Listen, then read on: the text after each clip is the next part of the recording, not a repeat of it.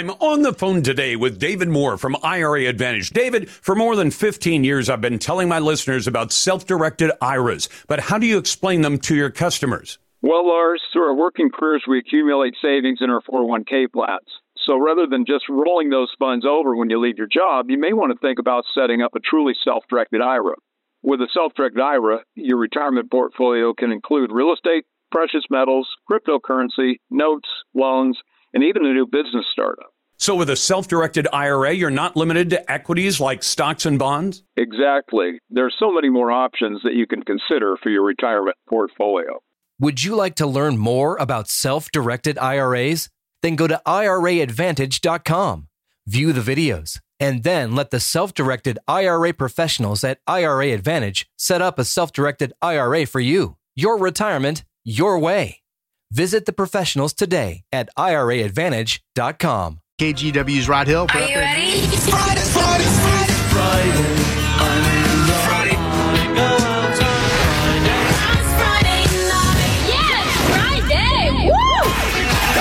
To First Amendment Friday on the Lars Larson Show. Happy Friday. Friday is for everybody. Today, Lars puts you in the driver's seat. You talk about what you want to talk about. Government is the problem. No topic is off limits. You're a lying dog faced pony soldier. Call 866 Hey Lars. That's 866 Hey Lars. Crank that speaker. Thank goodness it's Friday. Happy Friday. Friday. This is This it is. First Amendment Friday with Lars Larson.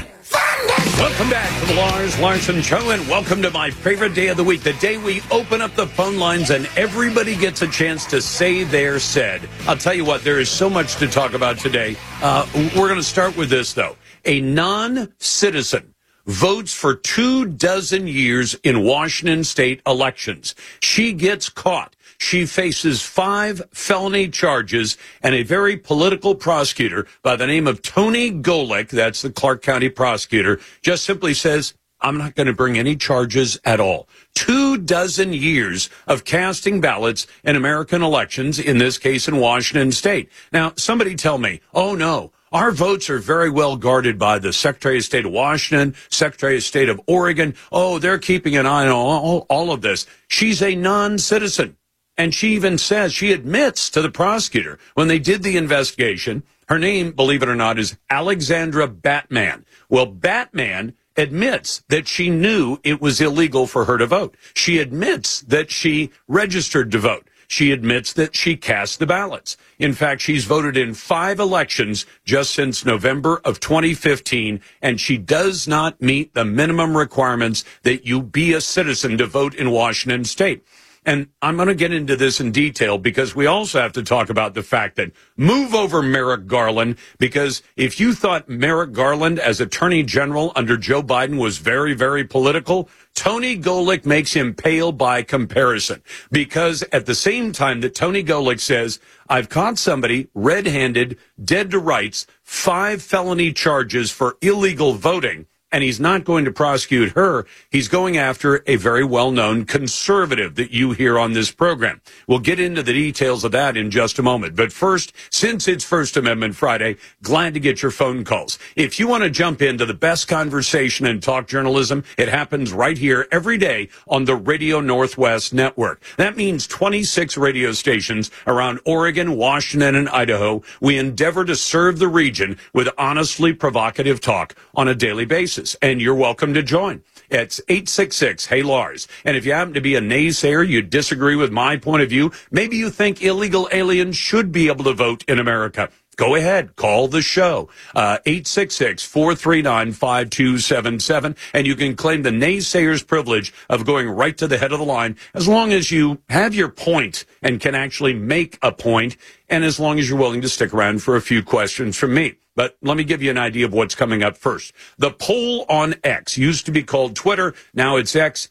And this one's just about as crazy as anything else going on these days. Were Capitol Police right to drop all charges for staffers having gay sex inside our nation's capital?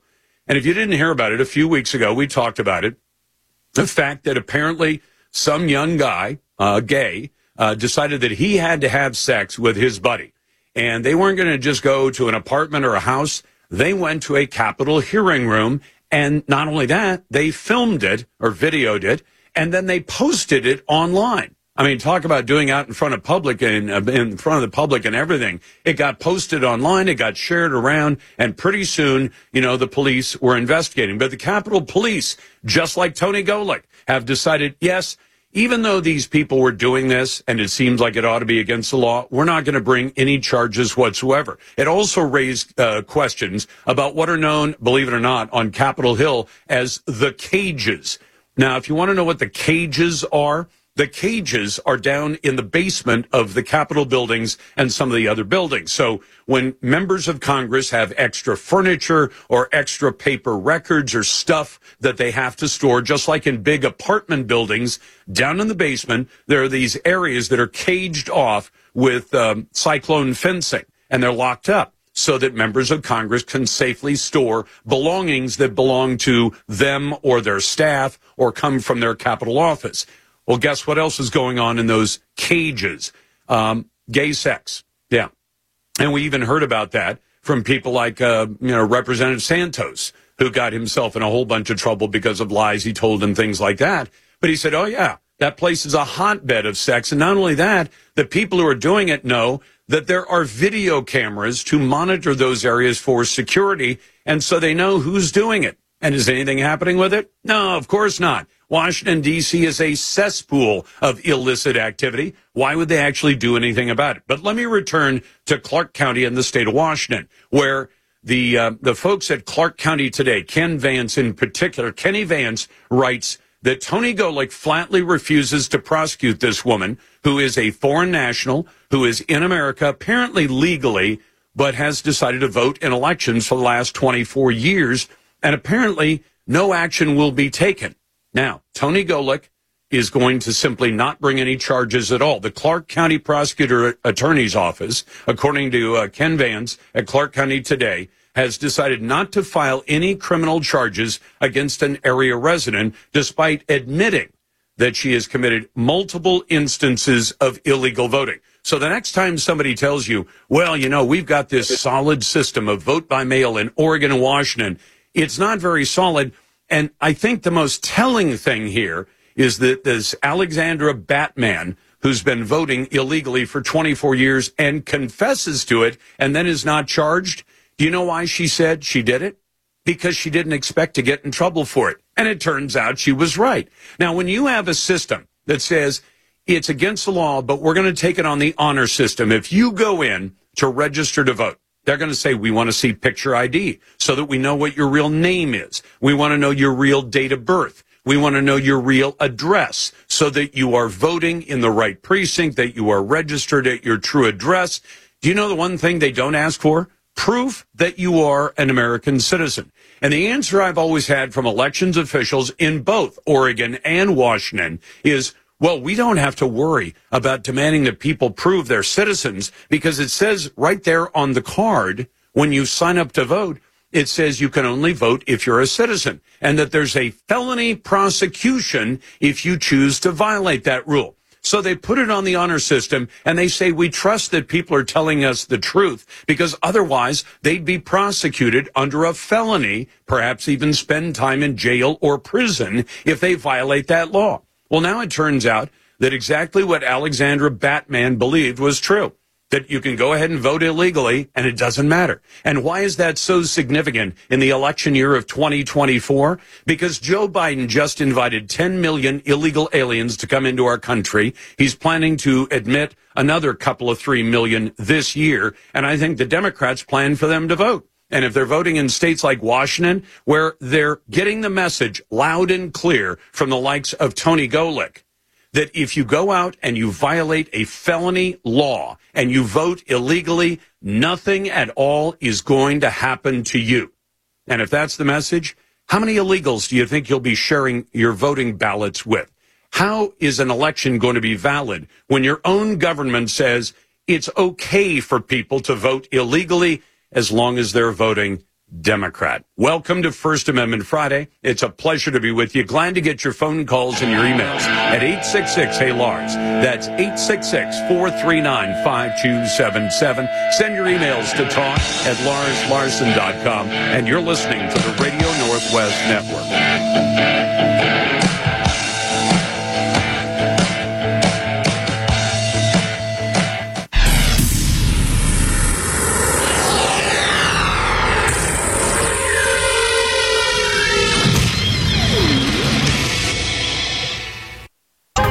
I'm on the phone today with David Moore from IRA Advantage. David, for more than 15 years, I've been telling my listeners about self-directed IRAs, but how do you explain them to your customers? Well, Lars, through our working careers, we accumulate savings in our 401k plans. So rather than just rolling those funds over when you leave your job, you may want to think about setting up a truly self directed IRA. With a self directed IRA, your retirement portfolio can include real estate, precious metals, cryptocurrency, notes, loans, and even a new business startup. So with a self-directed IRA, you're not limited to equities like stocks and bonds? Exactly. There are so many more options that you can consider for your retirement portfolio. Would you like to learn more about self directed IRAs? Then go to IRAadvantage.com, view the videos, and then let the self directed IRA professionals at IRA Advantage set up a self directed IRA for you. Your retirement, your way. Visit the professionals today at IRAadvantage.com.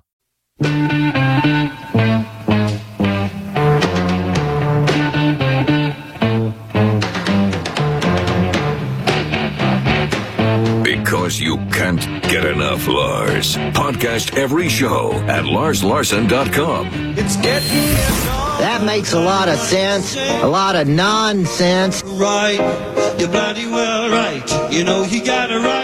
This is the Northwest Nonsense. How much longer do we have to sit for this nonsense? That great moment every day where Lars brings you the cold, hard facts without any liberal wokeness from the Daily Dead, fish wrapper, or mainstream media bias.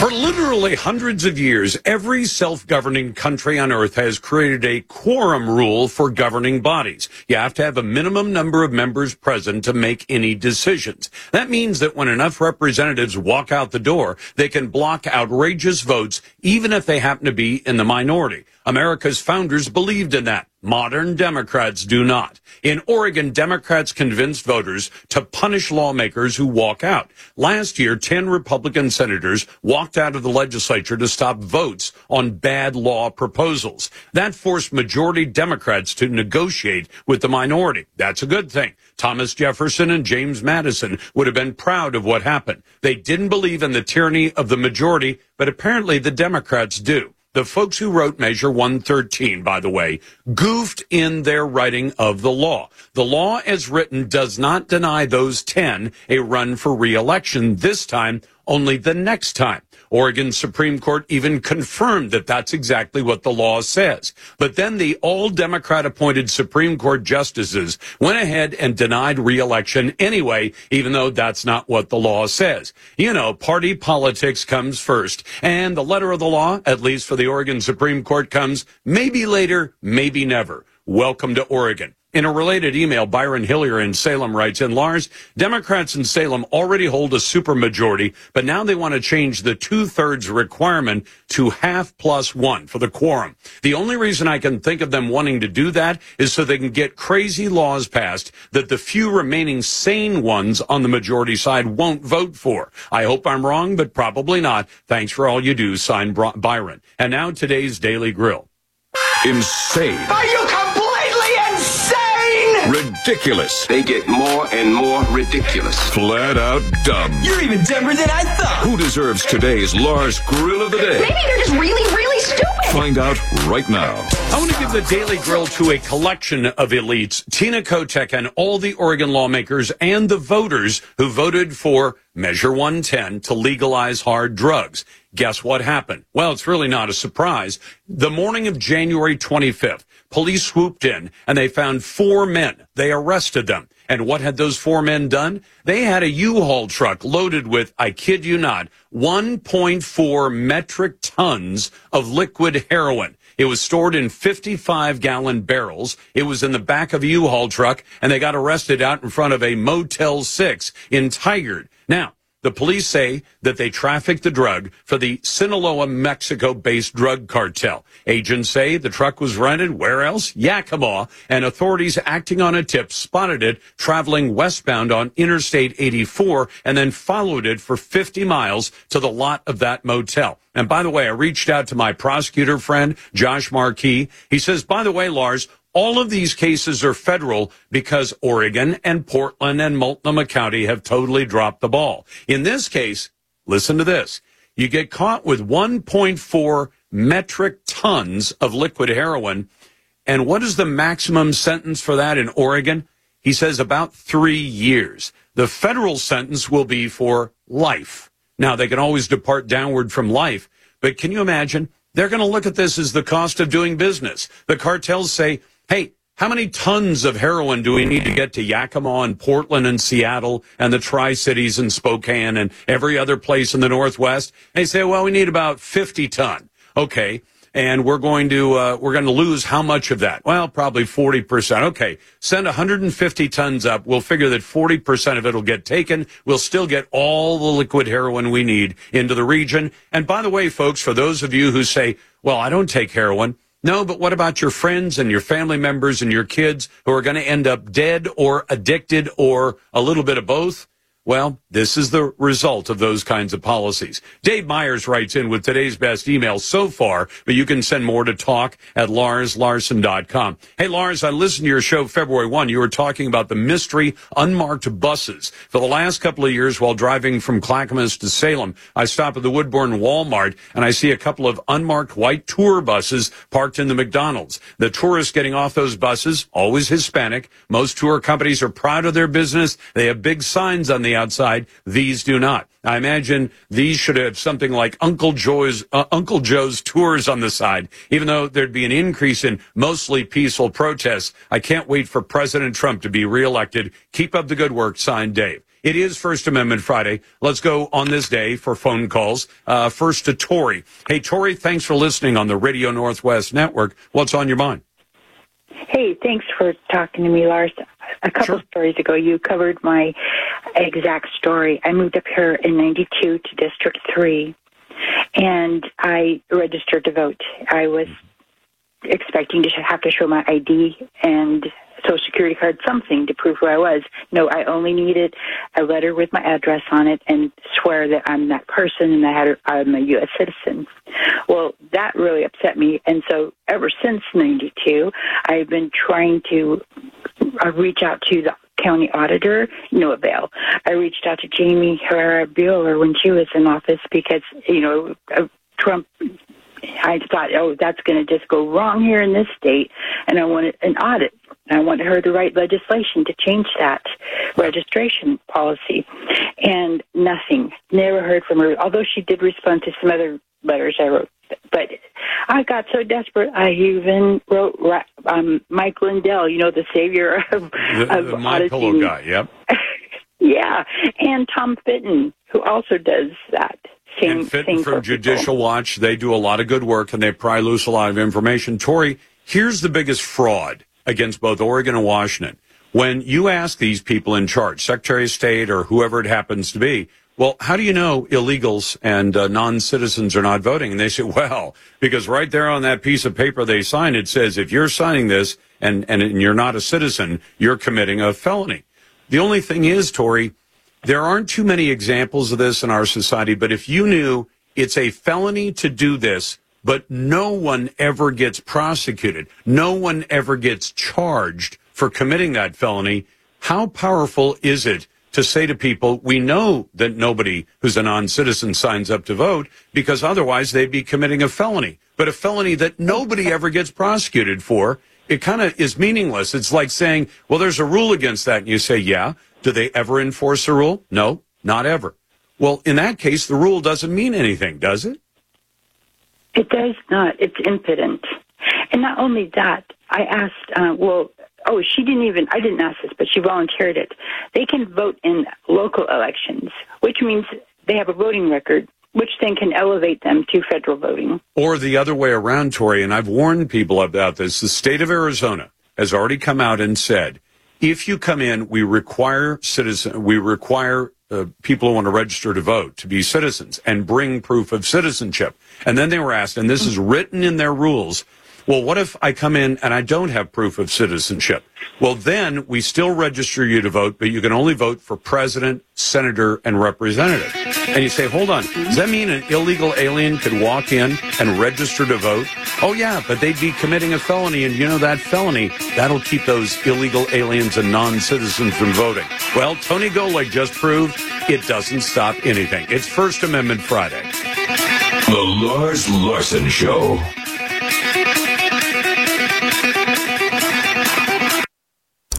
A difference where it's needed most. Aside from helping your community and being there for those in need, being a member of the Volunteer Fire Service provides many benefits, including an opportunity to learn new skills and join a family that will serve with you, always have your back, and train you to be the best version of yourself.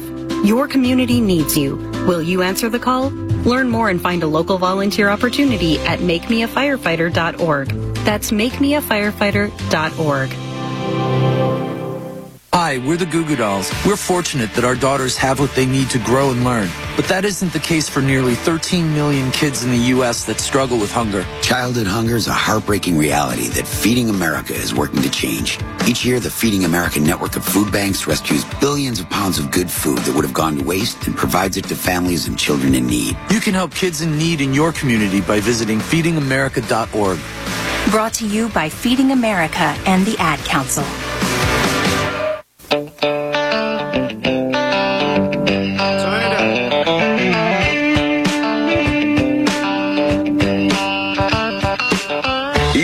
talk at larslarson.com. He actually reads them. More with Lars right now. Welcome back to Lars Larson Show on First Amendment Friday. We're going to get back to your phone calls and emails shortly. First, I want to talk to our friend Jonathan Choe, who's a journalist with the Discovery Institute, and he's dug up a really interesting story because it at least gets at the surface level. I'm not faulting you, Jonathan, but I've told people for a long time there is now a homeless industrial complex uh, throughout the Northwest and in many places in America where there are non-governmental organizations that have now signed up to get millions, in some cases tens of millions of uh, dollars of taxpayer money uh, because they allegedly help people get off the street. And the more they are unsuccessful, the more money they're going to get and the more years this will go on. So, Jonathan, welcome back to the program. Hey, Lars, uh, you hit it right on the head. The homeless industrial complex really is too big to fail. It is, and and I mean the fact that it's about a half a billion dollars in the Seattle Puget Sound area, a quarter to a third of a billion dollars every year in the Portland Multnomah County area. What's going on in Spokane? Because this has multiple layers. There, there are these so-called navigators, housing navigator, Daniel Clemmy and Dane Jensen, who say, look, We've been helping people get into housing and what we're doing is undercutting the homeless industrial complex. So the city of Spokane is going to stiff them for a hundred grand. Would you fill in the, in the details on that, please? Yeah, this is a pretty stunning story. Uh, basically, the city of Spokane is now facing a potential lawsuit uh, they're being accused of breach of contract by two entrepreneurs, like you said, uh, Daniel Clemmy and Dane Jessen. They run Housing Navigator, and it was started actually uh, about a year and a half ago at the peak of uh, Washington State's largest homeless encampment, Camp Hope. Uh, close to 600 people at one point.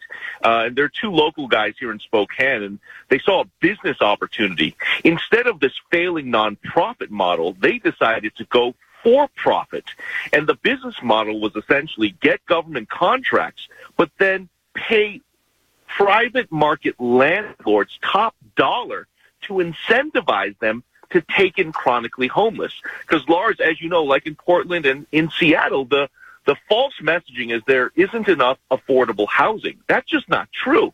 And their model actually exposed that. When these private market landlords realized they would get top dollar and $7,500 bonuses to house homeless people, they were rushing through the door and signing up. But what ended up happening is that, according to these fellas, they were so successful, the new mayor who came in, Lisa Brown, a staunch Democrat, decided to pull the contract. And they got the contract under the old mayor, Nadine Woodward, who didn't win. And somewhere in between this transition in the past couple months, they're saying the city terminated the contract. And that's where the controversy lies right now, Lars. I mean, because when a citizen hears that, who pays taxes and pays for his own housing, and says, hold on, so the new mayor, Lisa Brown, and by the way, you do give credit to uh, Spokane Review. That's the big paper up, uh, the the fish wrapper up in Spokane. The Spokesman Review, yeah, they broke yeah. the story. Yeah, the Sue Sue Lanny Madsen, and uh, and she broke the story and give her credit for that. But when you say, you mean these guys were too successful at actually getting people off the streets into for-profit housing and not into government housing or temporary or a garden shed somewhere called a tiny house. The, you know, they actually got them into real housing and they were so successful, they got fired for being too successful because Lisa Brown doesn't want that or it threatened some of her friends in the rest of the homeless industrial complex that isn't nearly as success, as successful.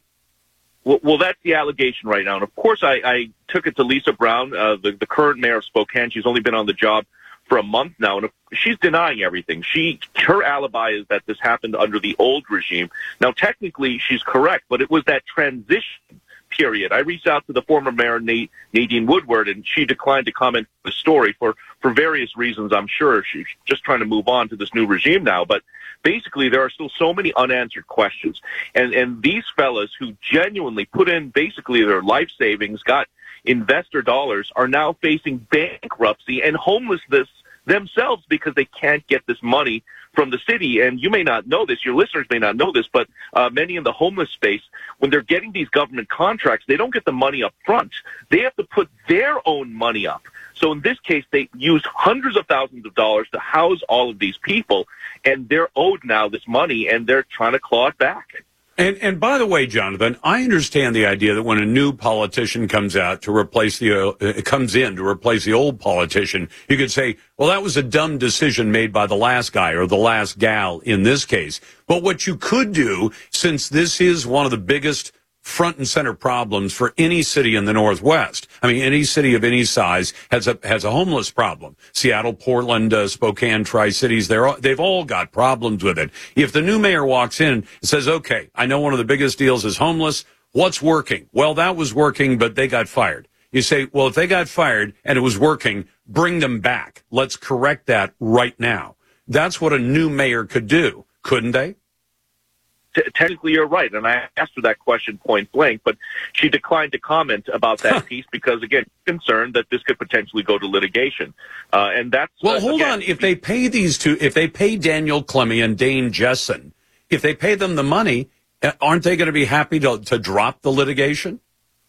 Yeah, yeah, and I think and that that was my point, Lars. I think behind the scenes now, according to my sources here, they're furiously trying to work something out because this is horrible PR and bad optics. And in fairness to the new mayor, Lisa Brown, she doesn't want this controversy hanging over her head as she's trying to move forward uh, with her administration and deal with the homeless crisis, which is very visible here in Spokane. I'm sitting in a car right now talking to you in downtown Spokane, and there are several tents. Uh, there are people on fentanyl right now uh, right in the middle of downtown. So this is a situation, a crisis that uh, they, they want to address, and they can't be dealing with uh, these types of controversies. Well, right a now. long time ago, Jonathan, I, I was proud to live in Spokane for a year. I worked there for a year and then I moved on to another job. But it's a great town. But I've also seen it since. I saw it last summer. My granddaughter, you know, and I and my and my wife went to uh, Northern Idaho to go to Silverwood. It's a, it's a nice park. It's it's all everything with Disney except without all the Disney toxicity right now. And and I can't recommend them. Well, and I've got no tie there other than I spent a bunch of money there,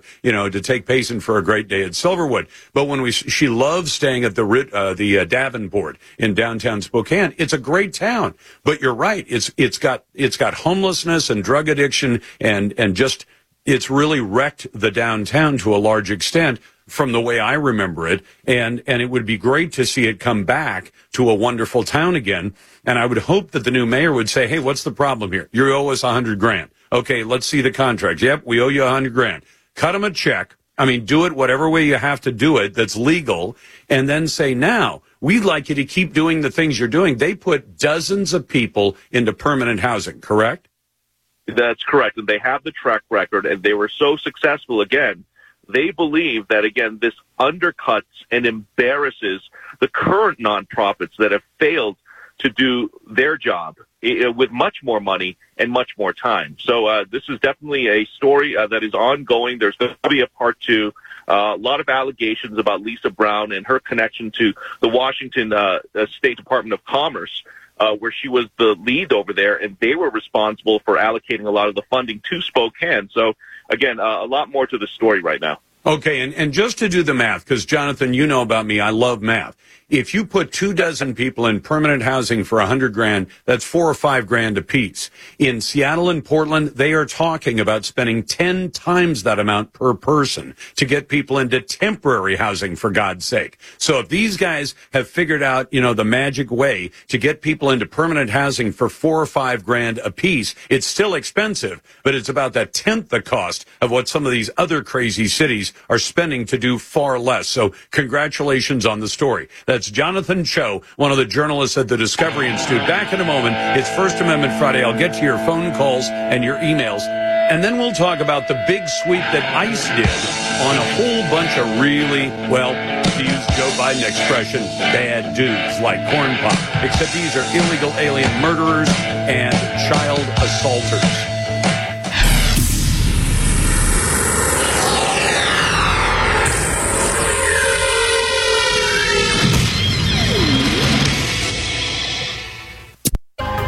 I'm on the phone today with David Moore from IRA Advantage. David, for more than 15 years, I've been telling my listeners about self-directed IRAs, but how do you explain them to your customers? Well, Lars, through our working careers, we accumulate savings in our 401k plans.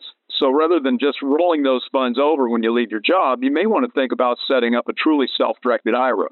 With a self-directed IRA, your retirement portfolio can include real estate, precious metals, cryptocurrency, notes, loans, and even a new business startup. So, with a self directed IRA, you're not limited to equities like stocks and bonds? Exactly. There are so many more options that you can consider for your retirement portfolio. Would you like to learn more about self directed IRAs? Then go to IRAadvantage.com, view the videos, and then let the self directed IRA professionals at IRA Advantage set up a self directed IRA for you. Your retirement, your way. Visit the professionals today at IRAadvantage.com.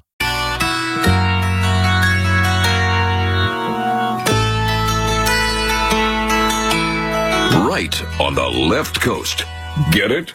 Here's Lars Larson. Welcome back to the Lars Larson Show on First Amendment Friday. Steve Moran writes in and says, Lars, it just occurred to me because I mentioned earlier this hour the 1.4 metric tons of liquid heroin that was seized a few days ago by the cops in the Northwest. 1.4 metric tons of liquid heroin. And Steve says, Lars, it occurred to me there have been no supply chain issues with fentanyl or heroin. And I'll bet the cartels and the associates didn't wear masks or get COVID shots either.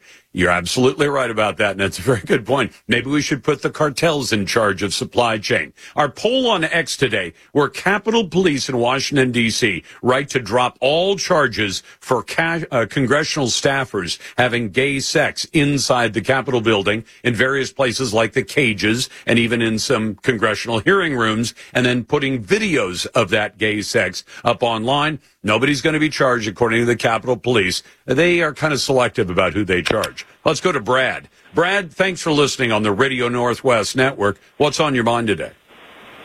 Hey, Lars. Since I retired a couple years ago, I've been trying to follow the legislative session and all the. You must be terribly bored, right? Yeah, well. No, but I'm glad you're doing. I'm glad you're doing it. Well, right. So that we have the short session that starts on Monday, and each legislator can uh, submit two bills. So they have to prioritize what are the most important issues. So here's a couple that I call frivolous, but they they somebody thought these were important. One would uh, give grant money to private landowners who have beavers that live on their land. So that's uh, apparently important to somebody. What, what are the beavers going to do with the cash? I have no idea. And then another one would create a new state holiday to teach people about heart disease that is common but is often not diagnosed. And I think, you know, those are crazy.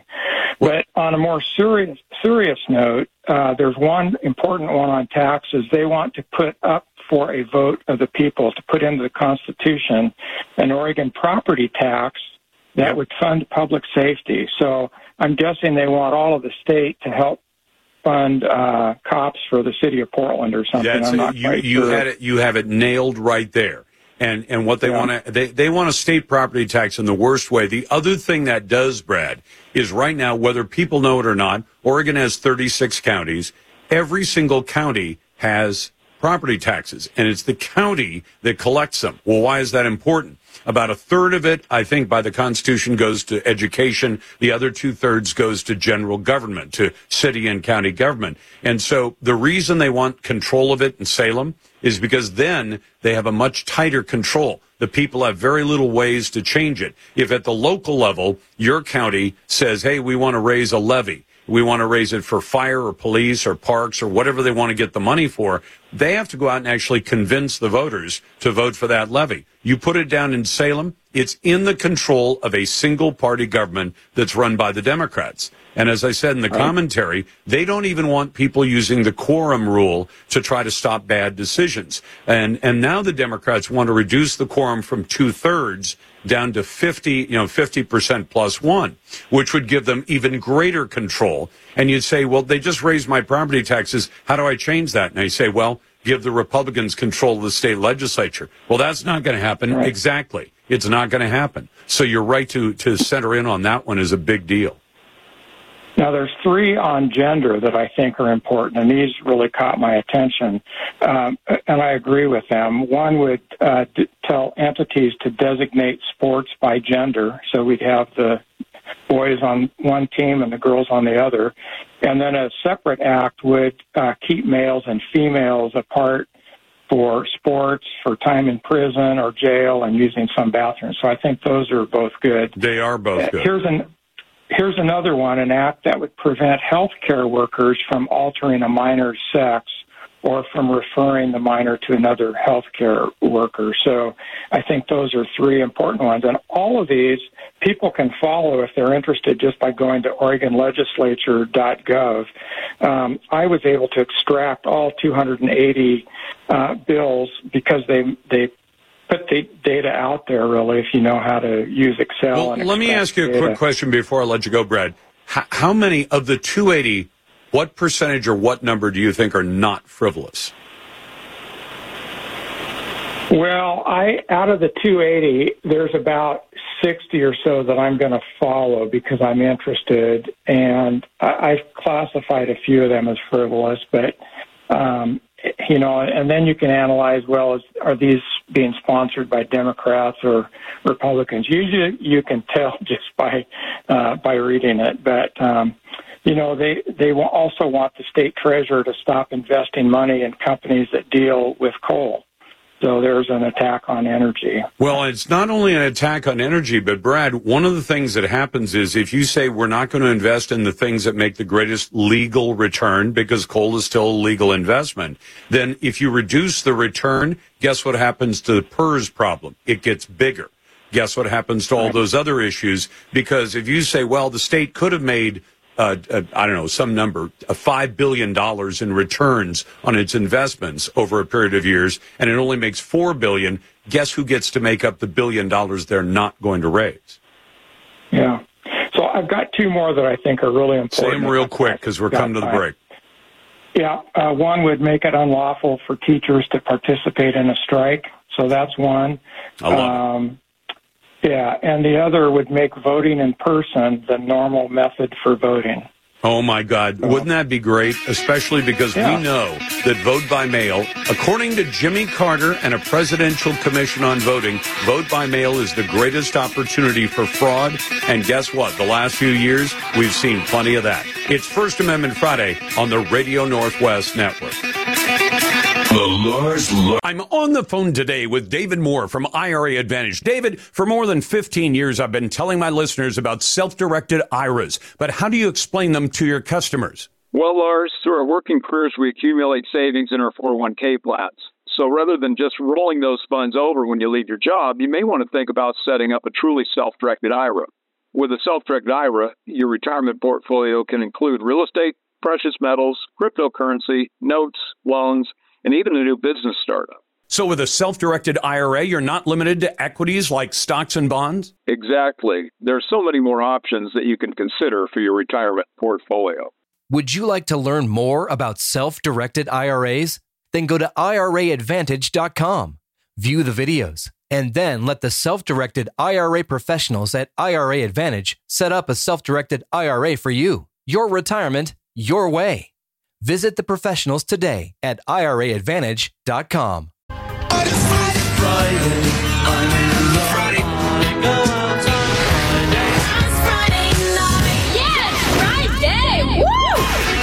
Welcome to First Amendment Friday on the Lars Larson Show. Happy Friday. Friday is for everybody. Today, Lars puts you in the driver's seat. You talk about what you want to talk about. Government is the problem. No topic is off limits. You're a lying dog faced pony soldier. Call 866 Hey Lars. That's 866 Hey Lars. Crank them speakers. Thank goodness it's Friday. Happy Friday. This is this is First Amendment Friday with Lars Larson. Welcome back to the Lars Larson Show. It is First Amendment Friday, and here's my First Amendment free speech, at least in part today. Uh, I want to tell you something. We've invited the Clark County prosecutor, a guy by the name of Tony Golik, to come on the show. Now, I'm not holding my breath because I want to tell you something. There is something seriously broken with this guy. Clark County's prosecutor, Tony Golik, will throw the book at an American conservative over a case in which the police looked into it and said, no, no, John Lee did not register falsely. We've decided there was no crime committed here. But Golik says, no, we're going to prosecute him to the nth degree. Meanwhile, when the very same Tony Golik is presented with an actual case of a non-citizen voting in American elections, not once, not twice, but for the last quarter of a century, well, one year short of a quarter century, he decides no prosecution whatsoever. Now, if somebody can sort that out and present a naysayer view, I'd be glad to take it at 866 Hey Lars. And if Tony Golik himself decides to come on today or next week or next month, not next year, but next month, I'd love to have him explain how that works. Instead, I'm going to turn to Angus Lee, who's an attorney in both Oregon and Washington, as well as federally, and get a view of this because he represents the conservative who's got the book thrown at him by Tony Golik. Angus, welcome back. Hey, welcome, Lars. Thanks for having me. So tell me what's going on here, and I want your read on what's really happening because you and I have talked about the John Lee case where the man seeks to run for office. He's been a thorn in the side of local government, legitimately so by providing proof that all kinds of agencies, CTRAN, TriMet, and others are screwing up and screwing up badly and wasting people's money and their time and everything else. So he, re- he says, I'm going to register. I'm, uh, I'm going to register my address. I'm going to register. I'm going to put in my, my name to, to run for office. And Tony Golik goes after him in a case, correct me if I'm wrong, where the investigators themselves said no crime was committed. Uh, you're the guy representing John Lee in that case. Have I missed anything? No, you haven't. And, you know, we have two cases here that we can look, look at and compare side by side. And it's important to do that because the Constitution of the United States guarantees us due process, and it also guarantees us that we won't be selectively prosecuted because of our political affiliation or viewpoint or political activity. And as you mentioned, John is a pretty political guy. He ran for office. He registered to vote and registered to be a candidate, is the allegation, in a in a neighboring jurisdiction and they say that, that they disagree with whether or not he was a resident. But the officer concluded in his report, and so did the county auditor, that John believed he was a resident under the law.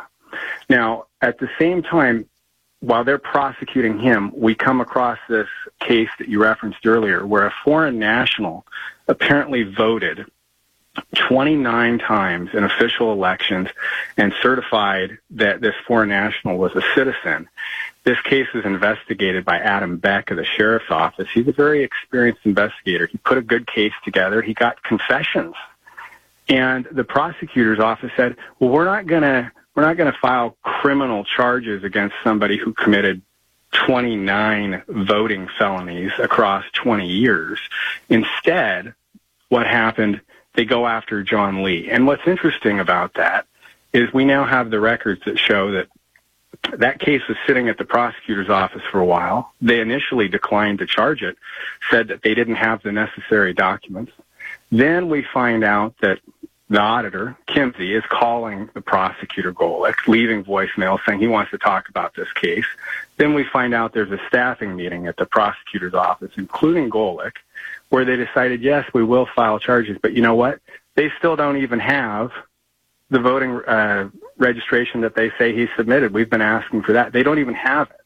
I so mean, this is just just so people Lee. understand, Angus. This is police, you know, police investigation 101. Because when you say, well, we're going to investigate this guy for what? Uh, for falsely registering where he doesn't leave. Oh, do you have a copy of the registration we can look at that he falsely filed? Well, we didn't, we never bothered to get that. Well, how do you, uh, that's, isn't that step one in an investigation? If somebody is said to have registered in a place where they don't actually live, let's see the registration. Well, we, we never got it. Well, uh, how do, how do you explain yeah. that? How can they? Well, so that's a very interesting question. And I think that what we have here is enough of a record that the prosecutor's office really needs to explain the disparate and uh, treatment and the selective prosecution. Because you can't explain why they filed charges against John Lee when they, they didn't have the documents. They knew they needed the documents, and they still don't have the documents. And at our last hearing, the court was very uh, surprised that they would come forward with this case uh, with without having their ducks in a row. And the court even said, "Look, this is a very rare case to be brought." And and from what we learn now in this other case, apparently they never bring these cases except for in this one particular case with a politically active individual, and the decision was made clearly by the highest levels of the prosecutor's office when they're letting foreign nationals vote 29 times and they don't want well, to prosecute. And Angus, I made the case to my audience that every time I've talked to elections officials in Oregon and Washington, and I say, how do you know uh, illegal aliens and legal aliens are not voting in the elections? And they say, well, Lars, what are you crazy? It says right there, if you sign this document and it's, and you're not really entitled to vote, then you're committing a felony. So we know that people would never register as foreign nationals because they'd be facing felony prosecution. Except this is one of those strange cases where you have a felony crime that is never prosecuted, but the authorities that control these giant elections in Oregon and Washington involving residents totaling about 12 million people in both states are saying we're using the threat of a felony prosecution to make sure that foreign nationals don't vote in our elections, except we never prosecute them. Well, and, and more so, if you read the probable cause statement from Officer Beck, what he details in there is that when the elections department contacted this foreign national and said, hey, it looks like um, you're not a citizen, you shouldn't be voting, this is illegal, the foreign national laughed and said she didn't care and she wasn't worried about getting in trouble. Now, how could that possibly be uh, other than it, it's just abundantly clear that prosecutors are not going to do anything to ensure election integrity. And not only that, but Angus, I think there's a there's a media side to this. If you put out the word, this woman she she confessed to voting illegally. She said she wasn't afraid of getting prosecuted, and she's not getting prosecuted. What message does it send to an entire population that just had 10 million illegal aliens come across the border into various parts of America, including the Northwest, when you say, we've just sent the message loud and clear. Go ahead, sign up to vote.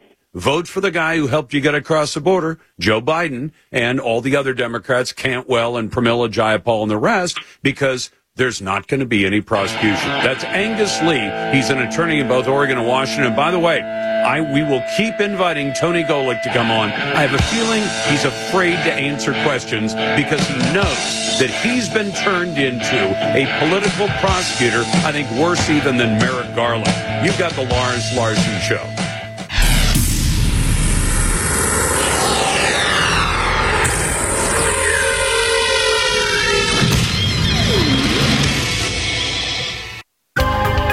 With me on the phone today is David Moore with Equity Advantage. David, for more than 15 years, I've been telling my listeners about 1031 exchanges, but how do you explain it to customers? Well, Lars, 1031 exchanges are over 100 years old at this point. They allow people to exchange out of one property into another, keeping their equity intact. For example, let's say you own an apartment building and you'd like a larger one. You can sell the property, pay the tax, or you can do an exchange deferring all capital gains tax. Is it complicated? It can be complicated, but the exchange can be as simple as selling one property and buying another using the professionals at Equity Advantage. Would you like to learn more about 1031 exchanges?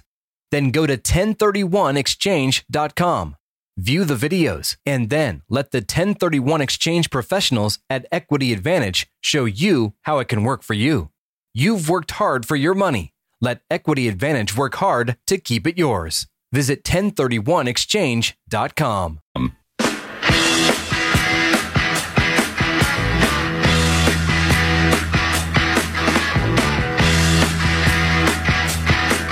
Spotify, Apple Podcasts, SoundCloud, Google.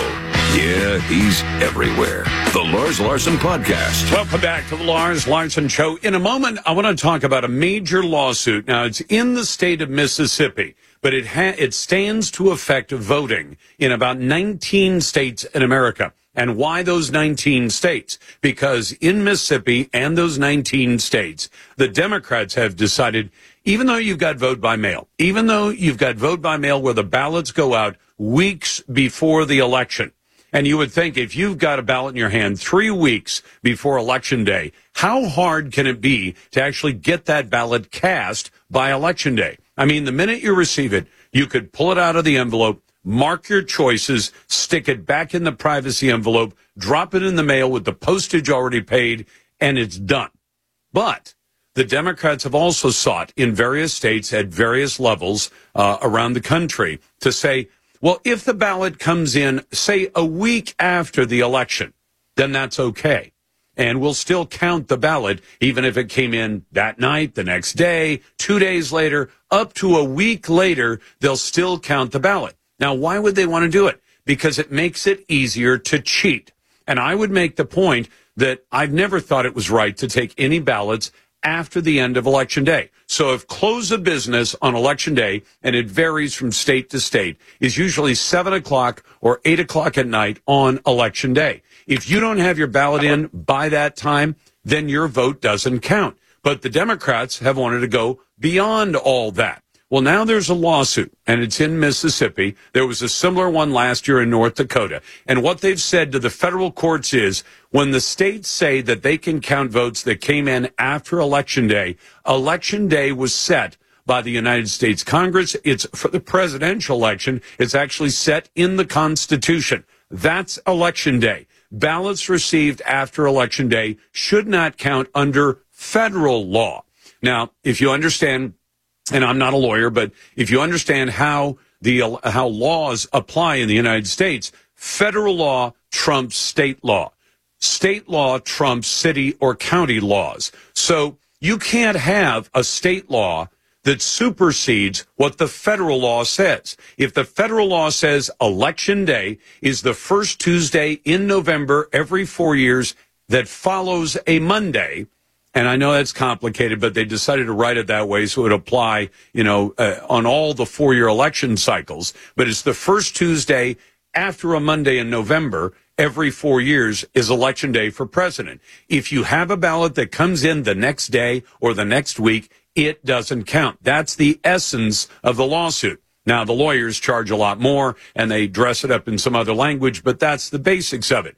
If that goes through, an awful lot of vote by mail around America is simply going to be wiped out by it, or at least the ability to take ballots after Election Day. But it's First Amendment Friday. Let's go to your calls. And if you want to join the best conversation in talk journalism, it's 866 Hey Lars. And by the way, one little breaking piece of news airstrikes have begun in Syria in retaliation for the attacks that took the lives of three service members and left a couple of dozen service members seriously wounded in an attack on a U.S. base in the country of Jordan. And they've apparently been striking uh, with all kinds of different munitions and, and uh, platforms that are striking these places that are Iranian proxies in Syria. And we'll get you more details as they're available. Let's go to uh, Terry first. Hey, Terry, welcome to the Lars Larson Show. What's on your mind?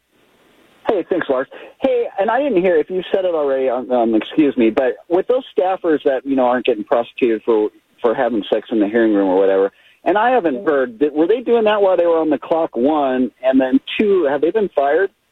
Uh, I, as I understand it, they've moved on to other jobs, but I have a feeling there's a lot of engineering behind the scenes, and this is the way it works. You get caught, and this we're talking about the the gay guy who, along with his partner, decided yeah. they just had to have sex, had to have it not at home in bed, but they had to have it somewhere in the Capitol building, and then they decided, and we'll put it on video. I can almost guarantee it was after business hours. And then the argument would come if you're a Senate staffer or a House staffer, are you pretty much on the clock just about 24 hours a day? But even then, even if you said it happened outside of work hours, I don't think that matters. They've done something disgusting in a Capitol hearing room. And I would say the same thing if it was a couple of heterosexuals as well. Let's go to Jeff. Hey, Jeff, welcome to First Amendment Friday. What's on your mind?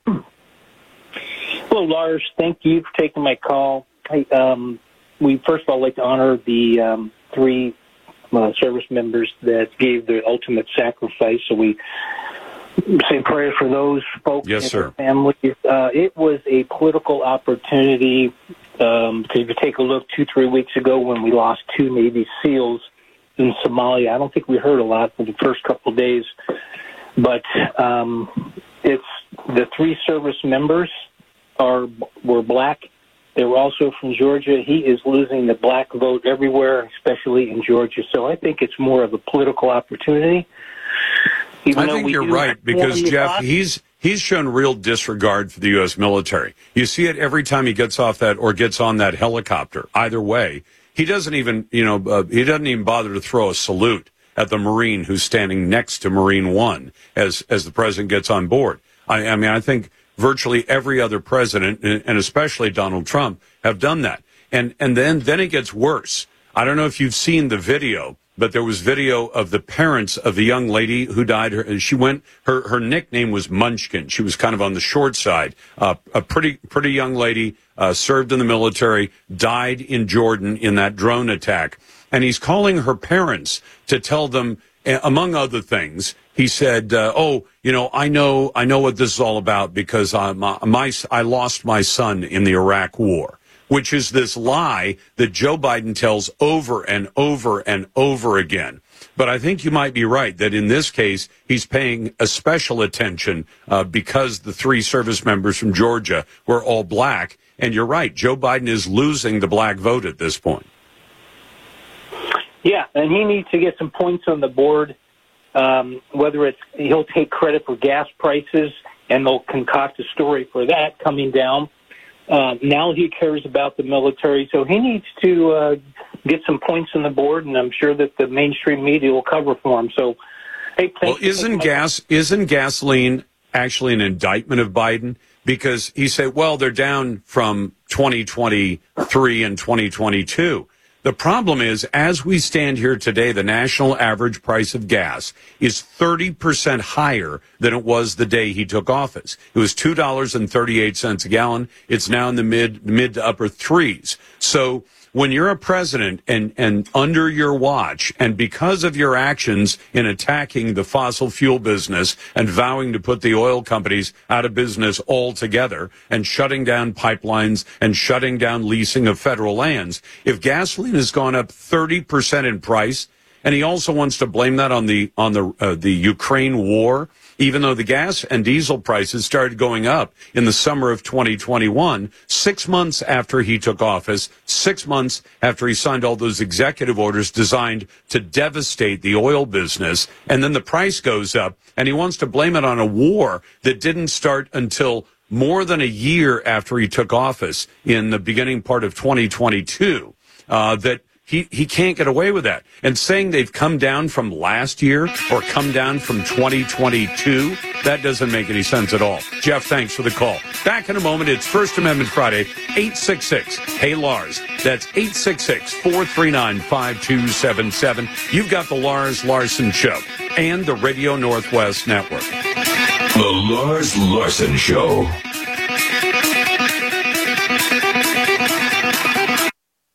Therapists are the licensed healthcare providers moving you to better health. They can improve your quality of life through hands-on care, patient education, and prescribed movement. No matter where you are on your health journey, your physical therapist and physical therapist assistant can help. When we work together, we feel better together. So choose more movement. Choose better health. Choose physical therapy. Visit choosept.com to find a physical therapist near you or ask your primary care provider for a referral. This message is provided by the American Physical Therapy Association. Adopt US Kids presents What to Expect When You're Expecting a Teenager. Learning the lingo. GOAT, G O A T, acronym, stands for Greatest of All Time. As in, spaghetti sandwiches for dinner? They're my fave. Dad, you're the GOAT. You don't have to speak teen to be a perfect parent. Thousands of teens in foster care will love you just the same. Visit adoptuskids.org. Brought to you by the U.S. Department of Health and Human Services, Adopt U.S. Kids, and the Ad Council.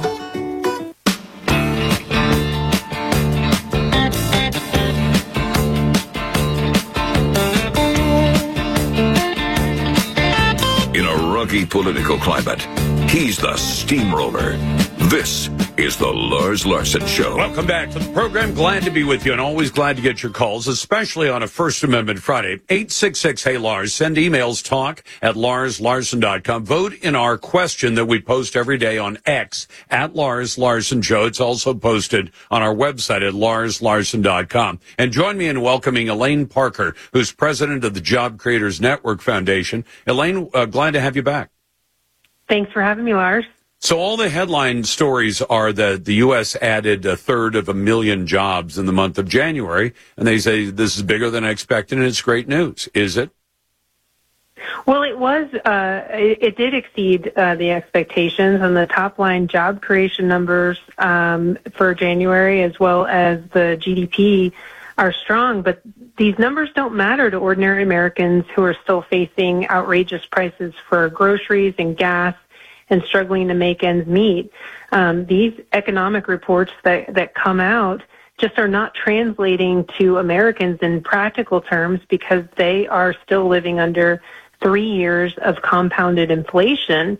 And so while the rate of inflation has come down, um, you know, it's, it's it's the rate of increase has come down. Inflation has not come down in the sense that our pricing and the cost of everything is still very inflated and people and are still suffering up, in that sense. Right. And and inflation is increasing still at twice the rate of the Fed's target. And here's the, the threat that looms out there is from this kind of jobs report and the strong GDP is that it will convince the Fed to postpone the planned rate cuts this year and prolong the credit crunch that our small businesses are dealing with. Yeah, and, and when you take a look at the amount of money people are making and the amount of cost increases, because to some extent the consumer price index is deceptive because it leaves out big categories of things that all of us have to buy to get by every day, and uh, you know, food and or fuel and things like that. So, so I mean, where do we stand at that point? You know, average average. Uh, you know, wages versus the increase, the increase in average wages versus the increase in the cost of everything we need. We're still underwater, aren't we? Well, Americans have been falling behind as far as wage increases for the last three years because of this prolonged inflation, um, and and that's very difficult for people because those at the lower end of the income spectrum. I mean, gas is gas is still inflated, groceries are still inflated um, the the cost of everything is still inflated. Small business owners tell us that their biggest concern um, is still inflation after all this time. Um, and it's it's very difficult for them because they have so much trouble passing those costs on to their consumers because they're so price sensitive. Yeah, and they and they have to be price. I mean, if your if your actual spendable money is less today than it was three years ago, but the price of everything you have to have is bigger than the nice to haves that that businesses might want to sell us, the things that aren't absolutely essential become a well I'm going to be careful about buying things because I can barely afford to afford the things I need. So the things I want, well, that, that goes to the bottom of the list. That has to be the practical effect. The other thing is, in terms of the total numbers, I see the White House bragging that Joe Biden has created all these jobs. Are we back at this point at the level or near the level where we were before the pandemic? We we did. We reached. We we did return um, all of the jobs um, that we lost pre-pandemic. Um, it, it's just the problem is is that the Biden administration takes credit for backfilled jobs that were lost during the pandemic, and then the, you know the few million that he's created on top of that. Um, he hasn't created as many jobs at the same point as in his presidency that Trump created. Um, if you take out the backfill jobs that I guess you could really say were originally Trump created jobs. Yeah, because if if you had a restaurant and the restaurant shut down and laid off its workforce, and now the business is operating again, hired everybody back, that's net gain of zero at that point, it has to be new jobs. And I keep seeing news. UPS just announced they're laying off 12,000 people. Now they have a massive workforce, but that's still 12,000 really good jobs that they just shed. And you're seeing, it's like almost every day I'm seeing plans by companies to cut back rather than to expand. And it sounds like that's where they're going this year. Am I wrong in that impression? Well, look, I mean, we hear uh, job cuts uh, nonstop. I mean, Facebook cut jobs last year, Amazon's cut jobs. Um, you know, you just mentioned UPS. Um, there's a continuous um, job, uh, you know, cutting of jobs in uh, corporate America with big companies. They're always shedding jobs. They're always looking to cut costs in that area. And that's why we have to look to our small businesses, which is where two thirds of all new net jobs are created. And so we have to get our government to stop spending so much so that we can bring the interest rates down. We can allow our small businesses to get enough credit to, to access credit um, in an affordable way that allows them to invest in their business, invest in their employees, and expand their businesses because that's where the jobs are going to be. That's where jobs are going to be kept, not in big corporate America. And by the way, if they were planning to cut back, Elaine, the, the no pain kind of cutback they could do right now is simply say to all the you know to all the governments they shoveled out money to states cities and counties we sent you all this money during the emergency for the emergency. The emergency is over. Therefore, kick back all the dollars that we handed to you that you haven't spent. And as I understand it, that's hundreds of billions of dollars, isn't it? I've read the same that those numbers are very large, and and what you need to remember is um, we ran a record, near record deficit um, for 2023 of 1.7 trillion dollars. I know that the president likes to brag that he cut, you know, millions of dollars out of the um, deficit. Well, it was simply because COVID spending stopped; those programs ended, and but we still hit a record of 1.7 trillion. And for 24, we're on track to hit two trillion dollars, um, and that doesn't even include consumer credit card debt which is at a near record high as well. I mean, this economy is really it's over a trillion dollars, isn't it? It is, and the growth of this economy is really being propped up by this reckless record government spending and consumer debt. Unbelievable. Elaine, thanks so much. I appreciate the time. Thanks so much. That is Elaine Parker, president of the Job Creators Network. To your calls now. Let's start with Rick. Hey, Rick, welcome to the Lars Larson Show. What's on your mind? Hey, uh, I was wondering if you've seen the uh, new ads on Fox uh, I don't watch Fox much these days, but but I'll take your word for it. Are they for TikTok? Yeah, they're they're saying that TikTok's the greatest thing that ever happened to their life. How could information get out any better than TikTok? Everybody should be listening to TikTok. I thought this was a Chinese infiltration app. It, it is. And by the way, Rick, I don't have, never have had TikTok on any of my family's devices. I won't have it in my house uh, because it's it is a Chinese communist spy device. And and I know that sounds like I'm wearing my tinfoil hat too tight, but but you know when we talk to serious people in in the cybersecurity business, and they say the reason I mean it's probably one of the best things that a country you know for that country for communist China, TikTok's great they say we're going to get all these Americans who are all going to sign on to TikTok. They're going to see it as the greatest thing since sliced bread. They're going to install it on all their devices. Then they're going to take it into their no, that's workplace. What they're saying on TV. Yeah, well, they're going to take it into their workplace. They're going to take it into their home, and they are yeah. scooping up massive amounts of data from that. That with the massaging of artificial intelligence, that data is is a gold mine for the Chinese communists Man. to use against the United States of America. It's not going to work out well for us. And I would tell anybody who'd listen, don't install TikTok on your devices. If you have it, get rid of it. I've got no dog in the fight financially one way or the other. And I also have no dog with Instagram. We use Instagram. It doesn't have the problems that TikTok does. TikTok is letting the Chinese communist buddies of Joe Biden spy on your life, your company, and frankly, your personal business. Back in a moment, it's First Amendment Friday, and you're listening to the Lars Larson Show.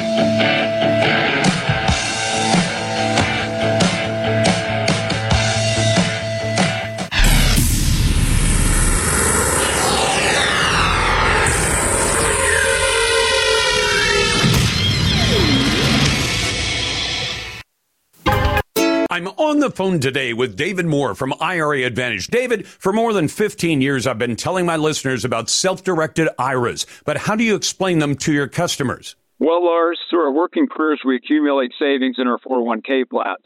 So rather than just rolling those funds over when you leave your job, you may want to think about setting up a truly self directed IRA. With a self directed IRA, your retirement portfolio can include real estate, precious metals, cryptocurrency, notes, loans, and even a new business startup. So, with a self directed IRA, you're not limited to equities like stocks and bonds? Exactly. There are so many more options that you can consider for your retirement portfolio. Would you like to learn more about self directed IRAs? Then go to IRAadvantage.com, view the videos, and then let the self directed IRA professionals at IRA Advantage set up a self directed IRA for you. Your retirement, your way. Visit the professionals today at IRAadvantage.com. Distraction through our virtual reality headsets. Starlight programs are what happiness is made of. The things that make being a kid special. The simple power of a smile. Delivered to over 800 children's hospitals and medical facilities across the country can make a lifetime of difference for sick kids. Learn more at starlight.org. Recently, the U.S. Navy delivered tons of food to hungry people halfway around the world. But you could help someone in your own community simply by donating a can of soup. Last week, a Navy doctor saved the life of a total stranger. Just like you could by giving a pint of blood. The men and women of America's Navy do some amazing things to make the world a better place. So can you, whether it's by donating food or simply giving time right in your own backyard. Brought to you by America's Navy.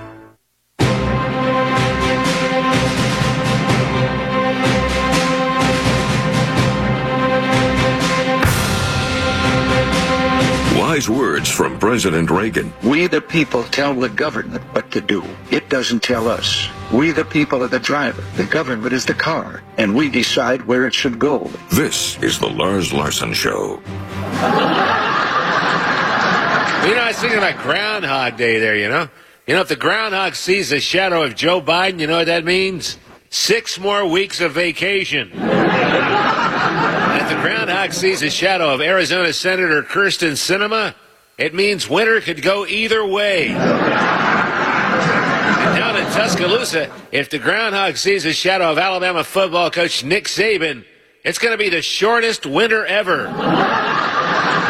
You see, he's not very tall on his on his driver's license picture. You can see his shoes. Now,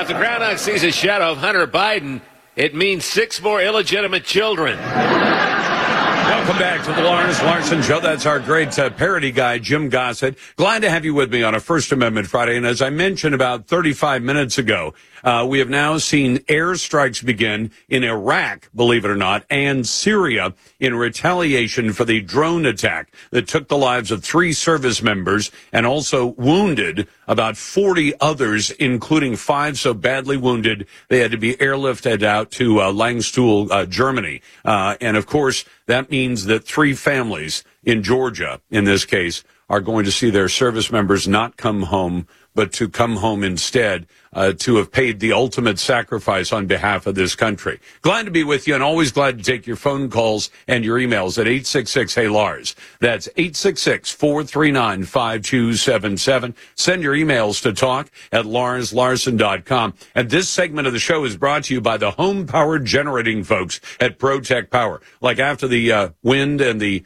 storms and the snow and the freezing rain of the last couple of weeks. I know the weather's a whole lot better in the Northwest now, but make sure your loved ones are safe when the power goes out. Call 541 ONA Gen. That's 541 ONA Gen. Our poll on X today, it used to be called Twitter, now it's X. Were Capitol Police right to drop all charges for staffers involved in those videotaped gay sex episodes inside the Capitol building? Yep. Turns out that they uh, they did exactly that. No punishment at all. So if you're a J6 protester, you're going to get the book thrown at you. You might spend years in prison. If you're on the Senate or House staff and you decide it's time to have some sex in a committee meeting, uh, committee hearing room, and uh, videotape it and put it online, then no punishment whatsoever. Today's poll on X is brought to you by Ultimate Truck Services. If you rely on trucks for business, Ultimate keeps your biggest assets on the road and running right. Find them at ultimatetruckservice.com.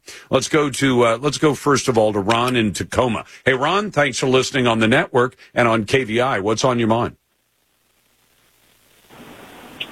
Hey, Ron. I don't think Ron's awake today, so that's all right. Let's go to Rick. Hey, Rick, welcome to the Lars Larson Show. What's on your mind? Can you hear me? Just barely. Oh, well, here, hold on. Well, hold on. Boy, I'll tell you what, I'm having all kinds of luck on First Amendment Friday. Let's go to Stephen. Hey, Stephen, welcome to First Amendment Friday. You know, sound off, okay? Hello, Lars. Thanks for taking my call from Moscow on the Willamette. I'm glad to get it. What's up? Hey, um, you know, I agree with that Oregon legisla- legislator, right, about the Oregon basic rights.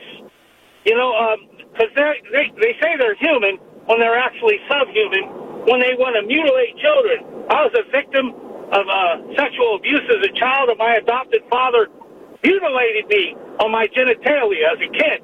So I got Ouch. no support for these, uh, how should I say, uh, subhuman human individuals. Well, what what do you say? Why do you suppose it is that more parents aren't standing up to object when we tell them that OHSU uh, and the medical center there and University of Washington and the medical center there are participating in a very lucrative, they're making tons of money on this, uh, you know, operation to commit chemical castration and double mastectomies and puberty blockers on children.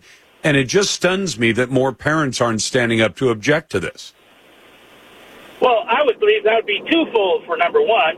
Number one, they probably, those parents were probably, uh, indoctrinated going into through uh, school and universities, and two, they're progressive Democrats.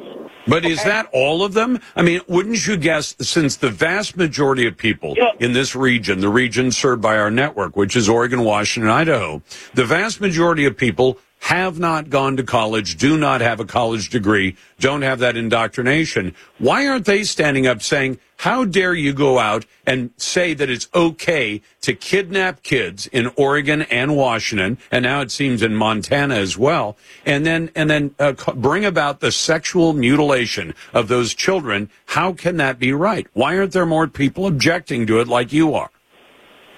Well, because they're, they're afraid, right? They're afraid of the Democratic Party.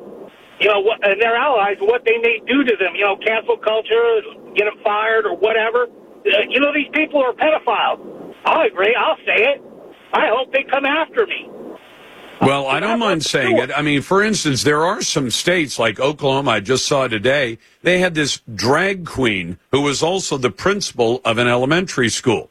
And if, if I hear anybody say, well, what he does in his private time, the fact that he likes to dress up as a drag queen and do all that, what does that matter? Does it matter anymore that the people we put in, re- in positions of responsibility for children actually lead decent lives and that they are admirable? Or, or does it matter if they're drag queen story hour or they're on OnlyFans or whatever? I think it matters a lot. And I'm glad that some communities are finally standing up and saying this has got to stop. You got First Amendment Friday.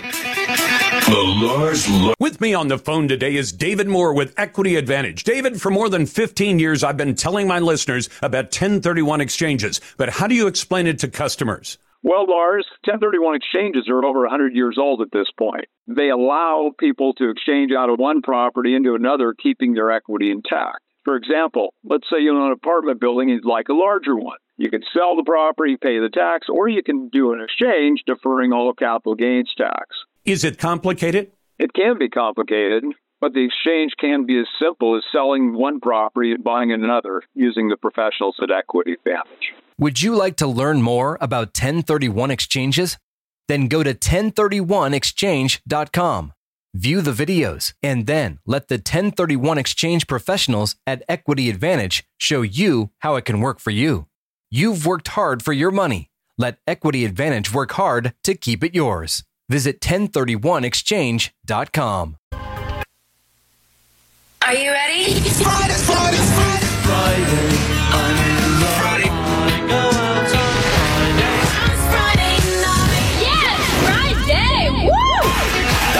To First Amendment Friday on the Lars Larson Show. Happy Friday. Friday is for everybody. Today, Lars puts you in the driver's seat. You talk about what you want to talk about. Government is the problem. No topic is off limits. You're a lying dog faced pony soldier. Call 866 Hey Lars. That's 866 Hey Lars. Crank that speakers. Thank goodness it's Friday. Happy Friday. Friday. This is. This is. First Amendment Friday with Lars Larson.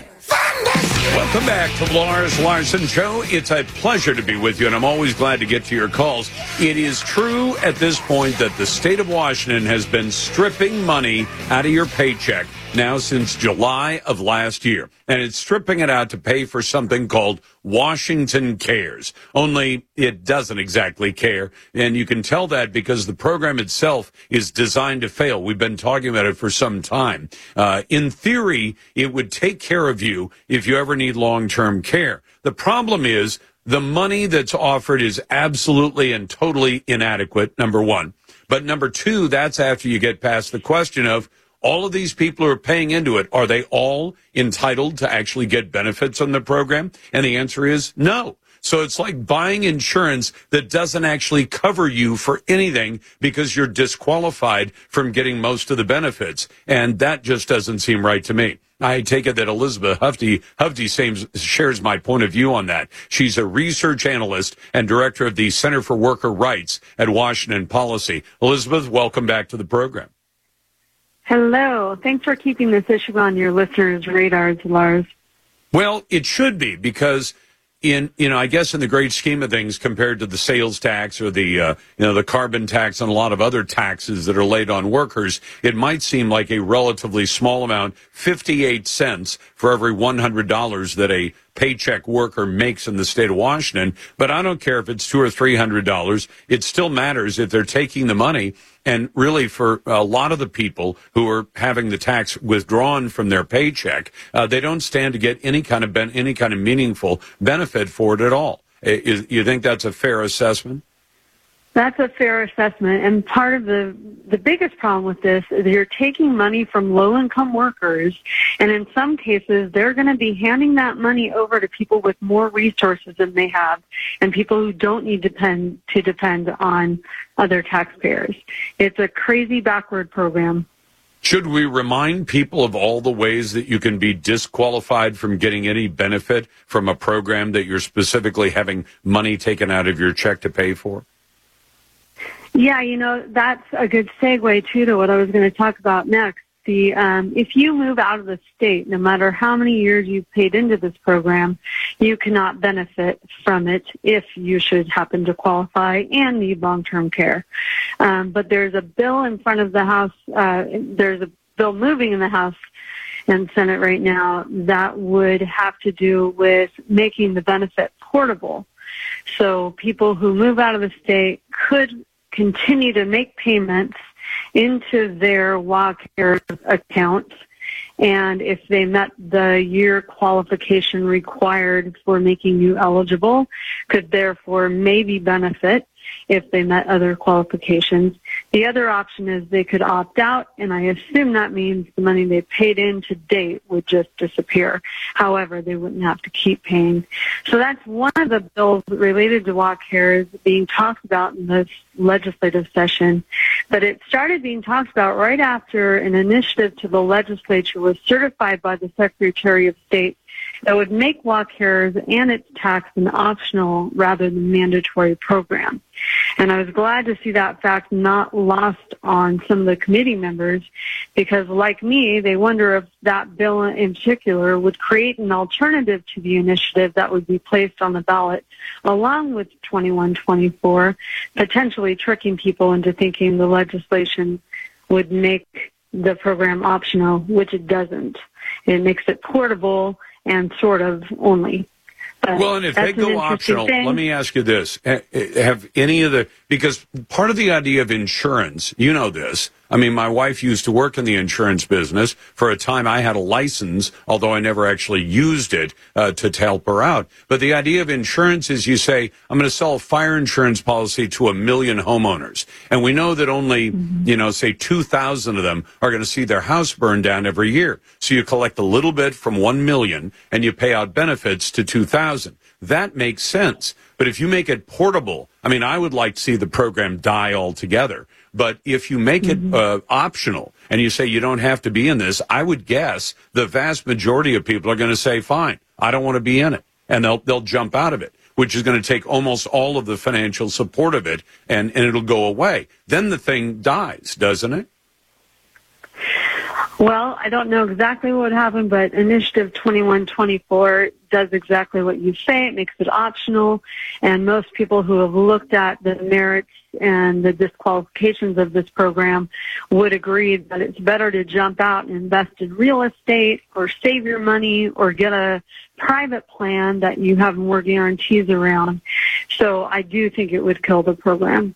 Well, and one of the reasons people don't go out and buy long-term care insurance, I think, Elizabeth, is that uh, it is very, very expensive. And so I think what Jay Inslee and his buddies were saying was, let's collect this tax. We'll tell people it's going to help them out with long-term care. And if they've ever priced long-term care insurance, they say, well, that's going to be thousands of dollars. And Jay and his buddies come in and do what would be fraud in the private sector by saying, oh no, we can give you a program for a couple, a few hundred dollars a year taken automatically out of your paycheck. And people hear that and uh, and they don't think about what mom and dad taught them, which is if it sounds too good to be true, it probably is, because they can't match what private long-term care insurance would uh, you know would cost several thousand dollars, and you're going to get Right. it for three hundred. It doesn't work. It doesn't work financially unless you tap into the taxpayers again, which is what I think they plan to do. I think so too. That's what's happened with the paid family medical leave. And it should be noted that even a long-term care, private long-term care insurance plan before this, this um, long-term care scheme from the government came in, they were able to offer a, an insurance product to people that gave them the same potential benefits someday, thirty-six thousand five hundred or more, than the state was going to at a low price. So there are good plans, there are bad plans, there are plans that will cover your costs, there are ones that won't, there are life insurance add-on plans. So, but my point is not that it should have ever been the, is that it should have never been between a private plan and a, and a social uh, state program. People save for life needs in all different ways and forms, and they have all different kinds of needs. People might not all have this one need. So I just think it's a misguided program all the way around and benefits too few workers, especially the low income workers who are going to have to subsidize long term care services for people with more resources than they have. And it sounds like it may either go to a public vote or the legislature. The Democrats might just try to uh, throw something in front of the voters, say, hey, this will be just as good. And I think people, having seen what the state of Washington came up with when it comes to Washington Cares, if you got deceived the first time, are you going to believe them the second time around when they say that they fixed it? Or would you rather vote for the initiative sponsored by Mr. Heywood and say, no, we're, we're not going to believe you the second time around. We're going to make it entirely optional and the thing will probably die an ugly death. That's Elizabeth Hovde of the Washington Policy Center. Back in a moment. I'll get to your phone calls and emails. You're listening to First Amendment Friday on the Radio Northwest Network.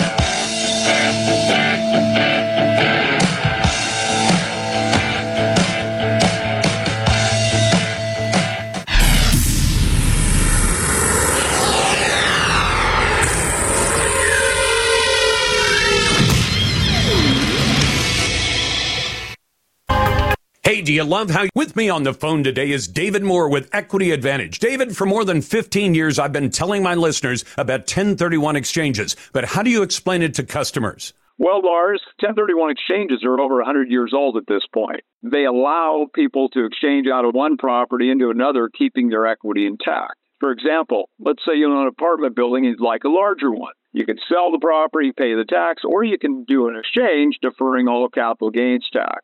Is it complicated? It can be complicated, but the exchange can be as simple as selling one property and buying another using the professionals at Equity Advantage. Would you like to learn more about 1031 exchanges? Then go to 1031exchange.com, view the videos, and then let the 1031 exchange professionals at Equity Advantage show you how it can work for you. You've worked hard for your money. Let Equity Advantage work hard to keep it yours. Visit 1031exchange.com.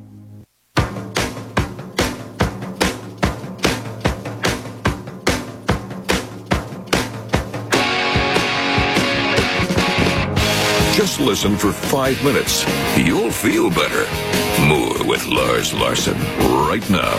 Welcome back to the Lars Larson Show. It's a pleasure to be with you on a First Amendment Friday. Glad to take your phone calls and your emails at 866 Hey Lars. That's 866 439 5277. Send your emails to talk at larslarson.com. Vote in our poll on X. The poll on X actually has to do with the decision made by the Capitol Police. You might have heard because we talked about it on the show that there were staffers of the United States Congress who had decided in some cases to have sex in committee meetings, not while the committee was actually meeting, uh, but doing it after hours and then taking videos of this sex, in this case, gay sex, although I'd have the same objection if it was heterosexuals doing the same kind of thing. And then we found out about what they call the cages, which are in the basement of these Capitol buildings, which is where members of Congress are able to store extra furniture and paper records and all the other stuff people put in storage, except it turns out some of the staffers had decided it was a dandy place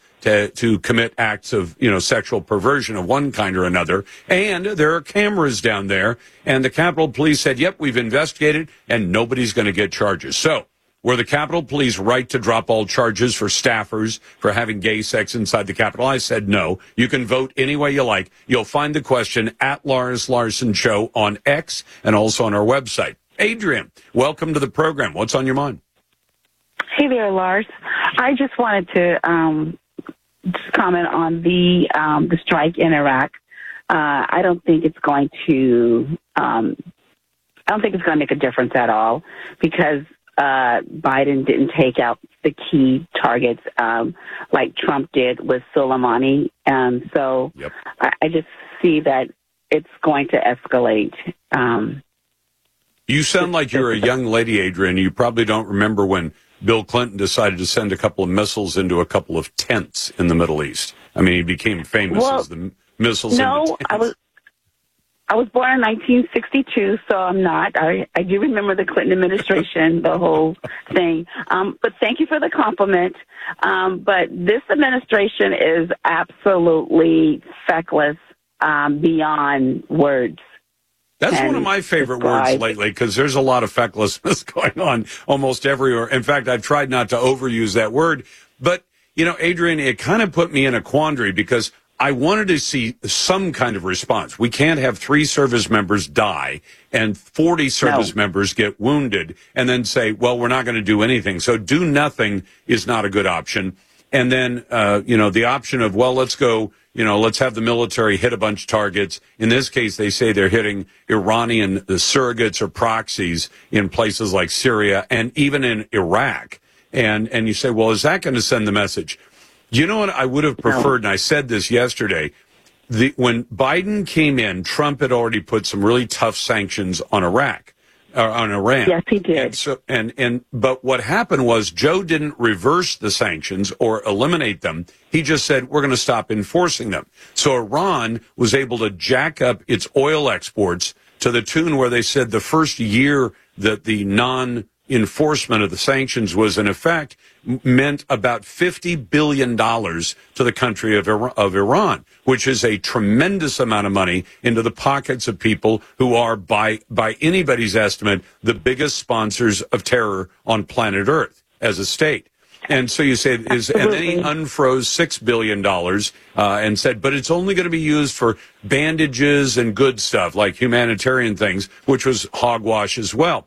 If Joe Biden were to say, like he's being forced to say on so many other things, I think I'll go back to the Trump policy, which, as you understand, is not very likely to happen because he wants to do anything, you know, on the border, anything but the Trump policy. On Iran, anything but the Trump policy. Anything. On the on the JCPOA, eh, you know, so I get it. I wish I wish he'd d- take some meaningful action and send the message to the people who are sponsoring this stuff.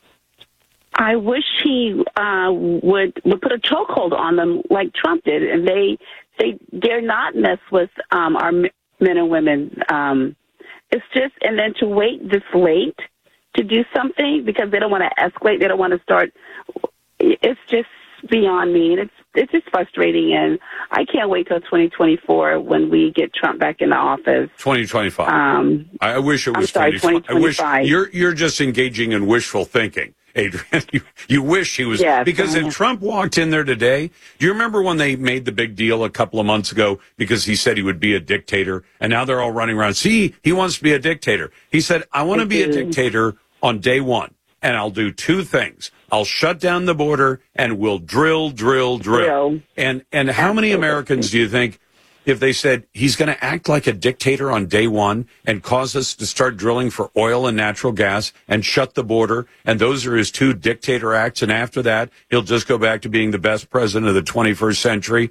I think, you know, Trump's going to win uh, big, and we have to win big this year because otherwise they'll cheat. Absolutely, absolutely. Well, Lars, thank you, and have a wonderful weekend. Thank you, ma'am. You have a wonderful weekend as well. It's First Amendment Friday. Let's go to uh, let's go to Ed. Hey, Ed, welcome to First Amendment Friday. What's on your mind? Hey, Lars. Thanks for taking my call. You bet. I have, What's up? I have an idea. Okay. Uh, we need to lock the border down, but you know, as a veteran, it just saddens me to see all my brothers and sisters not being taken care of when they come back from war or whatever. I say take the BA, who knows where all these people are, and use them to lock the border down. Well, You can offer first of all, thanks for your service. Thanks for your service. And second, I agree with you that we've got to do something for homeless vets and for vets with other problems. But a job is not the problem that they're up against because America has had for the last several years millions of unfilled jobs. But isn't it true that most of those vets who are homeless, we have other problems that they have which which we have to address. And and if you gave Joe Biden 50,000 additional border guards. What do you think he'd use them for? Well, I don't want to talk about Joe Biden. I don't even think he's the uh, legitimate president anyway. I'm a No, Trumper. no. He admitted. Do you know we ran a soundbite a couple of days ago where Joe Biden was talking about issues, and he said, uh, "Can you believe that Donald Trump said this?" And then he referred to him as the sitting president of the United States. Even Joe Biden admits that 2020 was a fraud, and we have the soundbite of Joe Biden saying that. In in Joe Biden's Yeah. own mind, maybe occasionally he does simply uh, slip and tell the truth. I, I thoroughly believe that myself. But you kind of have to talk about Biden when it comes to the border because what has he done with the Border Patrol agents that he has? More than 50,000 of them. He's used them to speed up the entry of illegal aliens. If you give him another 50,000 homeless vets or not, he's just going to make, you know, he's going to turn Customs and Border Protection into a concierge service for millions of illegal aliens and just find faster ways to move them across that border. So lack of manpower is not the reason that Joe Biden can't hold the line on the border. And this lie, Ed, the lie that they're telling, where they say, well, if you just give him the resources, Donald Trump with the same resources that Joe Biden has today managed to bring about the lowest level of illegal aliens coming across that border. Joe Biden, with the same resources that Donald Trump had, has managed to bring about the highest number of illegal aliens in all of American history. And you're listening to The Lars Larson Show. The Lars Larson Show.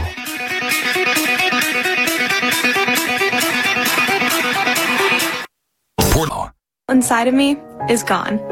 I am whole. I'm finally enough just as I am. The Dave Thomas Foundation for Adoption is changing the lives of teenagers at risk of aging out of foster care.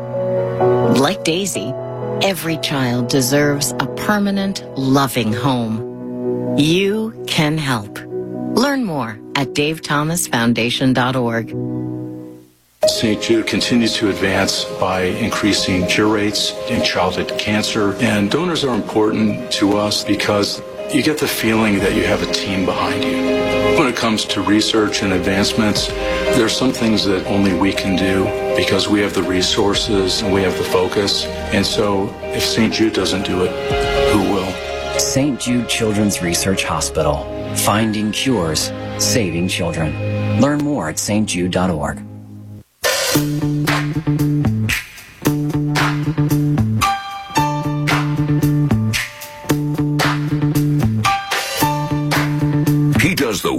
so you don't have to. Bringing the political heat. He's Lars Larson. Welcome back to the Lars Larson Show. It might strike a lot of you as a bit ironic that there were a lot of American lives and a lot of American treasure that was spent in the global war on terrorism, only to find an America now headed by Joe Biden that's simply allowing terrorists to flood across our border. So I thought it'd be especially interesting to talk to Namrata Singh Gujral, who is the creator of a new documentary called America Invaded. Namrata, welcome to the program. Lars, thanks for having me. Now, what inspired you to make put this documentary together, and how did you manage to have the, I guess, happy coincidence that it comes just as America is marking about 10 million illegal entrants to the United States across our southern border, including a stunning number of known terrorists, convicted criminals, and the like? Yep. So um, a couple of years ago, I had put out another documentary titled "America's Forgotten," and um, it was on the immigration issue on the border, but it had a lot to do with humanitarian stuff going on at the border, et cetera. And I was uh, doing screenings across the country, and a Gold Star mom uh, reached out to me in Houston after the screening, and she said, "I love your movie. I loved everything you did, but I wish you'd paid more attention to national security." And national security was not an angle that we had investigated with America's Forgotten. And as we kind of started looking into it, we were making a sequel to the film uh, we just ran into this whole thing two years ago, well before we are now discovering as America at large about the terrorists. We started finding out a couple of years ago. We got some interviews south of our border, and the rest is history. We made the movie, and it's just coincidental. It's coming out. It, it's releasing today. And is it releasing in theaters or streaming, or where can people? Act? I know this is going to be the question I'm getting. Namrata is where can I Absolutely. get to it? It's Yes, it's streaming AmericaInvadedFilm.com. There's a few channels. We're going to be doing what's called a rolling release. So over the next few weeks, we're going to be adding more streaming channels. But this weekend, we're on. Uh, we did a partnership with Salem Now, uh, and we also have a partnership with Rumble. We're going to be on their homepage, and you Yep. can also watch the film. We're trying to promote other platforms that are interested in showcasing good content in America that allows the American people to understand what's happening in our And by the way, do you worry at all? Because this is one of the concerns I've got. We've been on Rumble, we're on Instagram, we're on a number of those platforms. We're also not on places like YouTube and others because they tend to let you build a following and then they say, oh, you said something that we think is impolitic and they kick you off. And so I just, my producers and I just said, we're not going to bother with that. Do you worry about getting throttled by some of these platforms? Absolutely. So when I released America's Forgotten, I remember we had a green light from Amazon Prime and they put it back for re-review. What is a re-review? I mean, when you review it, that, you know, by essence is a viewing of the picture and reviewing it and green lighting it. And then we, we raised hell and after a few weeks, they finally put it on. It did really well. So this time around, I just, I think it's important for filmmakers like me to support the platforms that support our content. And part of the way I can support the con- the, the platforms is by letting them have uh, the privilege to release the picture first. Because if we're just going to continue to give it to platforms like YouTube or Prime or others that don't care, then I mean, at the end of the day, what does it matter? We're not really doing anything beneficial for platforms that are trying to help us. So I made that very important decision this time to only put it on platforms initially that support, um, I wouldn't say conservative, just conservative causes, but common sense causes. Yeah. And and by the way, Namrata, I I always look for a way where it's going to intersect with my audience as close as possible because a lot of the issues we talk about are sometimes things that are a bit distant. But in the case of the border, you know, when I've gone to events like Feet to the Fire and I meet people who spend a lot of time on the border and they'll come in with stacks of thrown away picture ID. And I'll tell you why this is relevant. And, and I say, Oh, well, why is this thrown away? And they say, well, because this is clearly thrown away by somebody who's from Cuba, who's from uh, some other country where being identified as Cuban when you get to the border is not going to be convenient. You want to tell the border patrol, well, I'm from El Salvador, Guatemala, Honduras. Those are countries in good odor with the uh, Biden administration, and then they'll let me in. And people wonder, well, what happens then? Well, then the Border Patrol says, who are you? Where are you from? What's your name? What's your date of birth? And you give them, I guess, whatever you want to give them. You know, so the guy from Cuba gives you a fake name, a fake country of origin, origin and a fake, uh, you know, fake DOB. And they put that down on a piece of paper. And how does this become relevant? When they go to Tucson Airport or any other airport with the free airline ticket that American taxpayers have paid for, and they're about to get on, the Border Patrol li- literally has in- institutionalized their fake ID.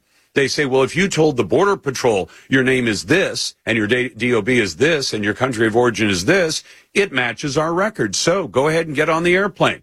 And you've actually allowed them to create a fake ID, a fake identity with the help of the administration. And here's a free plane ticket on top of all that.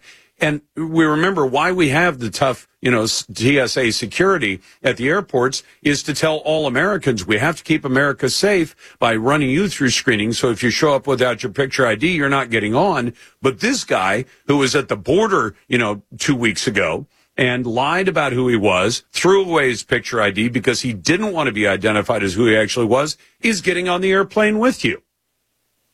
Yep. So, Lord, not only is that, by the way, happening on a daily basis at this point, multiple times a day, and not only is that outrageous, you spelled it out correctly, not only is it outrageous, but let me explain to your audiences currently, in the current scenario, how dangerous that is. We have a story in America Invaded of a guy called Muhammad, and I want to make it very clear we actually, not all Muslims are fundamentalist Islamists. There's some great people in the world, and they're Correct.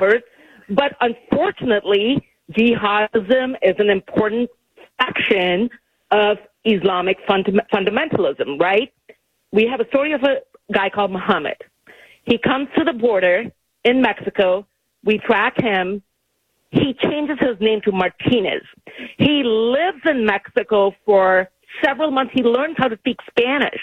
He learns the culture again, you know, with the skin tone. Look, I'm an immigrant of color. I'm a I'm a person of color. I'm brown skinned.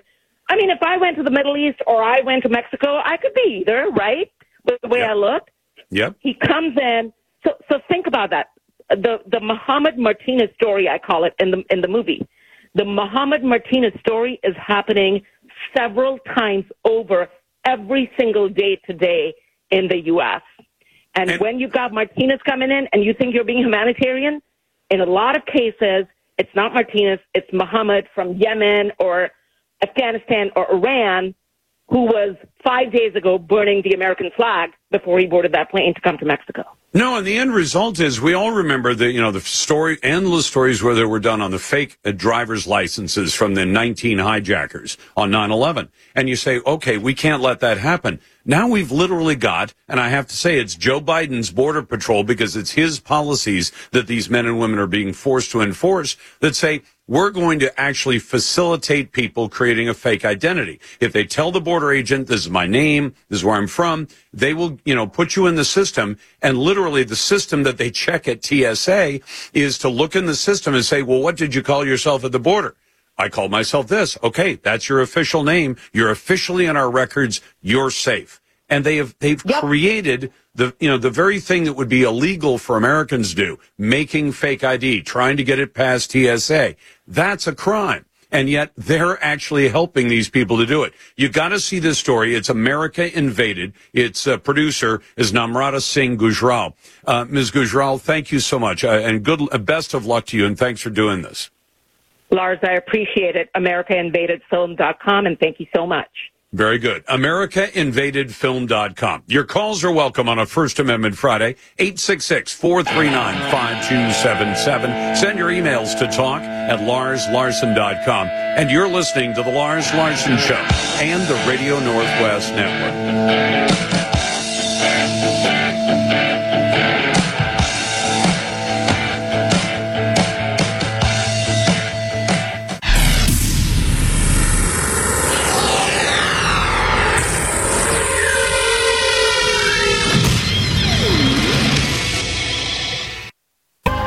Hey, with me on the phone today is David Moore with Equity Advantage. David, for more than 15 years, I've been telling my listeners about 1031 exchanges, but how do you explain it to customers? Well, Lars, 1031 exchanges are over 100 years old at this point. They allow people to exchange out of one property into another, keeping their equity intact. For example, let's say you own an apartment building and you'd like a larger one. You can sell the property, pay the tax, or you can do an exchange, deferring all capital gains tax. Is it complicated? It can be complicated, but the exchange can be as simple as selling one property and buying another using the professionals at Equity Advantage. Would you like to learn more about 1031 exchanges? Then go to 1031exchange.com. View the videos and then let the 1031 exchange professionals at Equity Advantage show you how it can work for you. You've worked hard for your money. Let Equity Advantage work hard to keep it yours. Visit 1031exchange.com.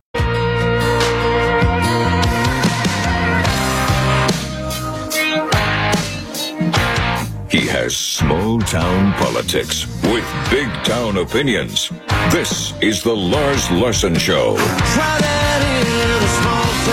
Welcome back to the Lars Larson Show on First Amendment Friday, live on the Radio Northwest Network. It is a pleasure to be with you. In Oregon, Washington, and Idaho, we endeavor to supply the Northwest with honestly provocative talk on a daily basis. And we always put naysayers to the head of the line. So Pete joins us now. Pete, what, what do you and I disagree about that makes you a naysayer? Hello? Pete? Yeah, hello? Hello? What makes you a naysayer? Yeah. Well, I know you, you said something about uh, Biden. I'm just nitpicking. Uh, Biden said something about the sitting president, and you. Uh, he called Trump the sitting into, president of the United States. Yep. You, you parlayed it into you being a naysayer that, yeah. I think, huh? I don't know what Biden was talking about. I'm not a. I do. You would you like to hear the soundbite? Let's go ahead and play the soundbite so everybody Yeah, can yeah, hear yeah, it. Take a listen to what Joe Biden said a few days ago. Let me tell you who else is noticing that. Donald Trump.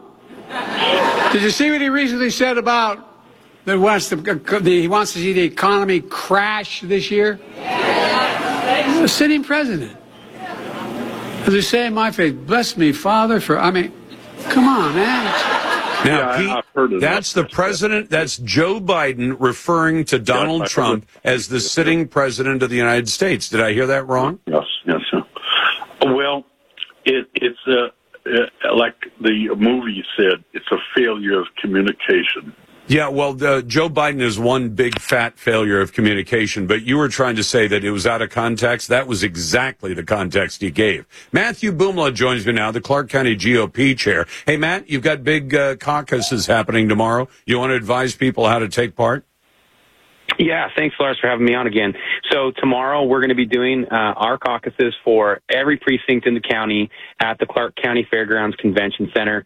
Um, we're going to be doing credentialing starting at 8:30 is when the doors open up, and we will be having a hard stop at 9:55. We'll be closing the doors, not letting anyone else in from there. But we'll be doing our caucusing, getting delegates, alternates. Uh, for anyone that wants information on what to do, what is the caucus all about, they can go to clarkrepublicans.org and get all the information on their precinct, what they need to do. But we hope we get a lot of good Republicans that come out tomorrow. We're really excited. Absolutely, and to make up for the uh, caucuses that were uh, canceled because of the weather. That's Matt Bulma, the chair of the Clark County GOP. Let's go to Craig. Hey, Craig, thanks for listening on the Radio Northwest Network. What's on your mind? Thank you, Lars. I have a couple of thoughts on election integrity. Yeah. The first one is that uh, questions about election integrity arose almost immediately.